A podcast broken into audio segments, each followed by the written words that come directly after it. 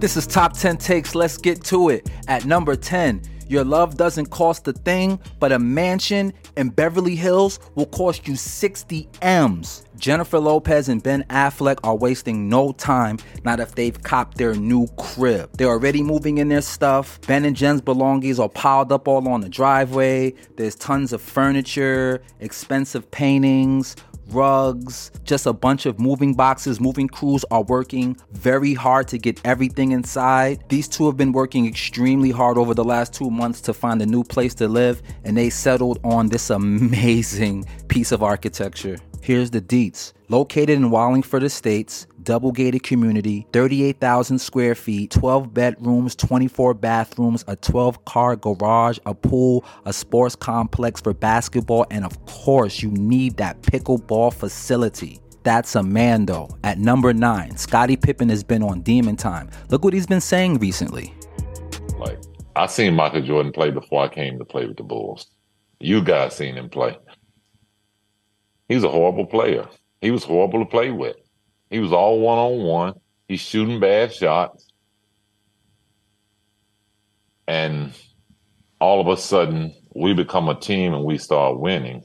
Everybody forgot who he was. I'm not really sure what prompted Scottie Pippen to call Jordan an, a, a, horrible player before he arrived. That's a bit of a Bikram yoga ish type of stretch, bro. His rookie year, Jordan's rookie year, he averaged 28 points. I definitely understand the team concept thing, but I really hope you guys or Scottie and Michael can work things out. Hopefully, this has nothing to do with the fact that Michael Jordan's son was and I think is still dating Scottie Pippen's ex wife. Come on, guys, you have six rings together. At number eight, Lizzo went straight to Kembe Mutombo on Candace Owens on the Twitter platform. And when I say Dikembe Mutombo, I mean block. Candace Owens tweeted, I guess Lizzo wasn't lying when she said truth hurts. But yeah, clinical obesity is still the number one killer in America, so let's stop glorifying it. Then Lizzo spun the block via Instagram and addressed the Candace Owens tweet on stage during one of her shows. She captioned in all caps, I will never shut up about how difficult y'all make it for fat people to simply exist. Minding your business is free. If the internet was limited and one comment took 24 hours to post, I wonder what social media would be like. Look, I'm not gonna hold you. Obesity is a problem here in America, but Candace Owens attacking Lizzo for just living her life to make a point, that's not really valid. Hopefully, Lizzo doesn't let this affect her for her show tomorrow night. I love Lizzo, and the girl has an Oscar in her future. At number seven, PlayStation the rumored handheld is actually real. Sony is definitely making a handheld again. It's their 8 inch Project Q that is being called internally. I'm not specifically sure what they're going to be calling it publicly for marketing purposes. It looks like a Nintendo Switch had a kid with a DualSense controller. They released another trailer that had a bunch of really cool accessories. One of the coolest to me outside of the handheld is the the earbuds that promise lossless audio for PS5 and PC gaming, and it also has some other really cool technology developed by SIE to offer lossless audio and low latency, which is always a problem in gaming. Looks like I know what I'll be getting my nephew for Christmas, but for myself, I will definitely be looking into this Marvel Spider Man 2. They released a gameplay trailer and it looks absolutely stunning.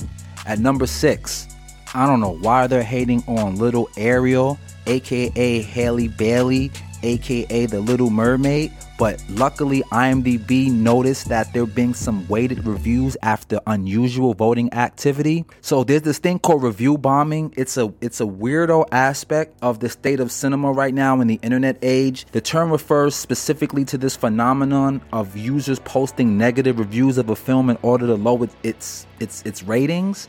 These these review bombers, they gotta chill let the girl live. Because if they're mad at the $118 million that it grossed, they'll definitely be mad that they spent $150,000 on her hair. The final look was a combo of three varying shades of red fused with keratin tips, so it would appear as though the hair was like dancing in the water.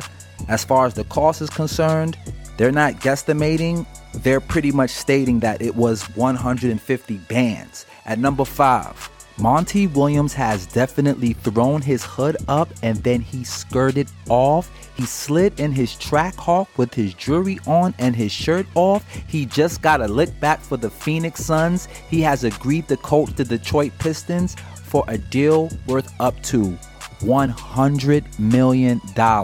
Congratulations, he just ran that checkup. I know he feels so vindicated. Like, imagine being fired from your job after getting them to a threshold that they haven't achieved in over 20 years and you lose the job and then your new job you get the biggest contract in your field's history gotta love it they have some really great young pieces there. I'm a big fan of Jaden Ivey and his lineage, and Caden Cunningham, just his archetype for a point guard. That's what you really want six-eight, high IQ type of guy. I know they'll resonate well with Monty Williams. The season is getting hot. Finals game one tonight at number four, Cowabunga Dude.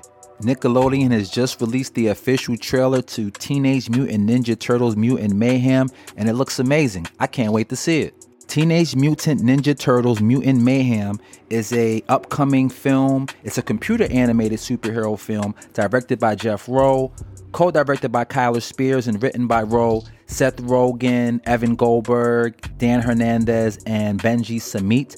Um, as I mentioned earlier, it was produced by Nickelodeon Movies, but also Point Great Point Grey Pictures, and will be distributed by Paramount Pictures. The film will be debuted at the Annecy International Animation Film Festival on June 12th and in theaters nationwide on August 2nd. If you're not familiar with the premise, it's about four teenage turtles that get into some mutant goo and then become vigilantes and save New York City from some wild, super villainous people. Gotta love it. At number three, and just like that, Slatt. Why did I say Slatt? Because that's said by Young Thug. Who's Young Thug? He goes by Sex as well. And guess what? Sex and the City. Ah, oh, I tried this time. No, but in all seriousness, for one night only, the Sex and the City verse will be whole again Variety has reported that Kim Cattrall will reprise her iconic role as Samantha Jones in the season 2 finale of And Just Like That, Max's revival of HBO's Sex in the City. Yeah, I know it's kind of weird.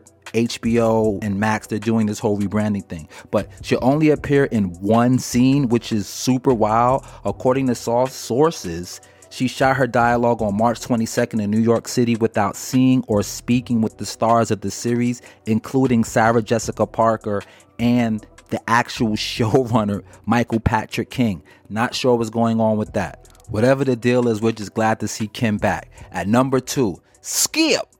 Skip. You gonna talk to Shay like that? Today, FS1 has confirmed that Shannon Sharpe is set to leave undisputed after a contract buyout. My take is this moment was the catalyst. I did what I did. You make it seem like I was a bum. I'm in the effing Hall of Fame. Okay, I got so three what? Super Bowls. So what? So what? He's way better than you were. I'm better way than you. Better. what I got to see what you do. You take personal shots. No, for I, don't, I don't take personal shots. you started it. Time out. You would take a personal shot at me. I didn't take a personal shot at you. Wait a minute. What are you talking about? You would take a personal. Put your glasses back on. Can I finish?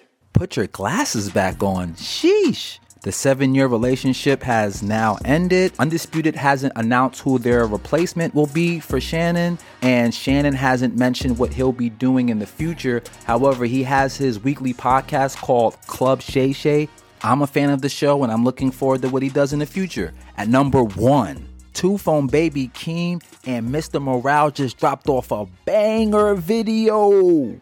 The track is called Hillbillies and it's PG Lang's latest release.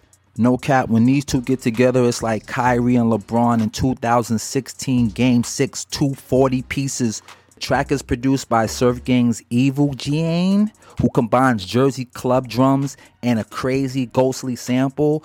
You know they have their tag team rapping thing and like the ridiculous ad libs and Kendrick just talking crazy. It looks like they shot the video during the Big Steppers tour, Mr. Morale and the Big Steppers. It features Tyler the Creator playing PlayStation, a bunch of just cool lo-fi stuff, but it's the track that really brings everything home. And I can't wait to see what they have in store for an album. Shout out to the Range Brothers. And that's Top 10 Takes. See you mañana.